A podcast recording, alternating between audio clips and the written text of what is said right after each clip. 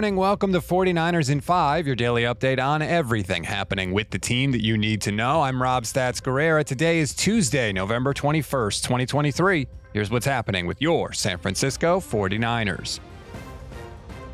We'll get to Kyle Shanahan's conference call in a minute, but we always start every show with the injury report. And unfortunately, some major news on Monday. An MRI confirmed Talanoa Hufanga did tear his ACL against the Buccaneers. He is out for the rest of the regular season.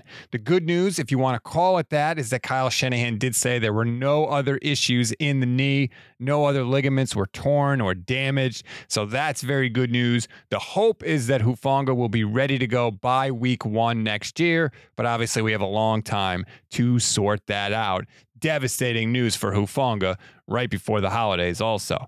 But next man up mentality, we all know that. That means Ji'Ayir Brown is going to get an opportunity to play. And on the conference call, Kyle Shanahan sounded very confident that Brown could step in and fill Hufanga's shoes. The way he's been practicing here every week, he's been practicing like he knew this moment was coming. Um, he's been locked in, extremely impressive for a rookie, and I think that's why he was ready for his moment last night and made some big plays that helped us win. So um, excited for him for his opportunity, but really bummed about Huff. A lot of people were very high on Ji'Ayir Brown after he was drafted. Now, of course, we'll get the opportunity to see who was right and who was wrong. Hopefully, Sunday was a good sign of things to come. More from Kyle Shanahan's conference call now. We've seen two games with Chase Young, Kyle. How has he helped the defense since he's been here? Chase is a real good rusher, and he's really physical versus the run. Um, so just adding to the collective unit, which has been huge for us. It's that's we try to have strength in numbers um, with our D line. We try to keep them fresh. We try to keep them going. Um, so it's not just having to depend on one or two guys to make O linemen miss to get sacks. It's creating edges on people, making the quarterback move, making the quarterback watch the rush, and when you have more guys out there, it just it's really what makes it go. And um, Adam Chase has, has been a huge one for a unit, and that helps everyone else. And then he individually is good enough to make the plays too, which he's gotten those ops and he's come through with them. The entire defensive line has been incredible since Chase Young came aboard. They had 38 pressures against the Jaguars on Sunday, including a whopping 12 from Arik Armstead.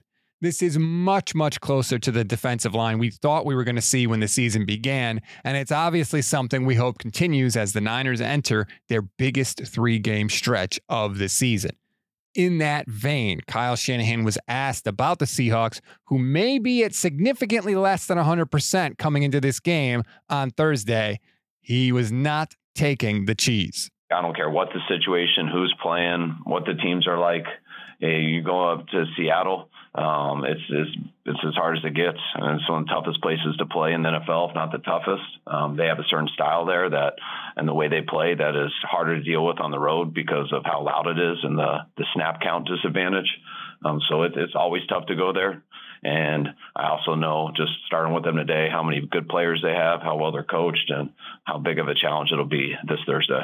A win on Thanksgiving will go a long way to wrapping up the NFC West for the 49ers, but you know it is not going to be easy in that stadium. We always give you one thing to read, one thing to watch, and one thing you might have missed. One thing to read on this Tuesday Dan Graziano of ESPN.com has a column up asking a simple question Have the 49ers already locked up the NFC West? If you want to find out the answer, click the link in the description of this episode. One thing to watch everybody for the 49ers is talking today. They've jammed all the media sessions into one day because of the short week. So that means you get Kyle Shanahan at 1:30 p.m. Pacific, Brock Purdy after that, and defensive coordinator Steve Wilks at 2:30 p.m. Pacific time. So there's going to be a little bit of news coming out of 49ers headquarters later today. One thing you may have missed, Brock Purdy is really good this season. But how good?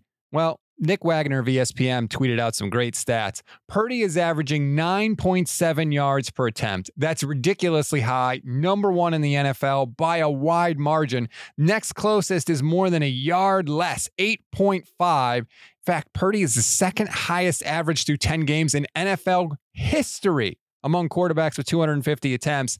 The others, Boomer Esiason in 1988, Dan Marino in 1984, and Aaron Rodgers in 2011. What do those guys have in common? That's right. They all won the MVP award. Don't let anybody tell you Brock Purdy is not crushing it right now. He is, and he should be right in the middle of the MVP conversation. That's a wrap on today's 49ers in 5. Please rate, review, and follow the Gold Standard Podcast Network. Enjoy your Tuesday, everybody. Stay tuned for the Bully Ball podcast with Jason Aponte and Steph Sanchez. I'm Rob Stats Guerrera. We'll talk later today.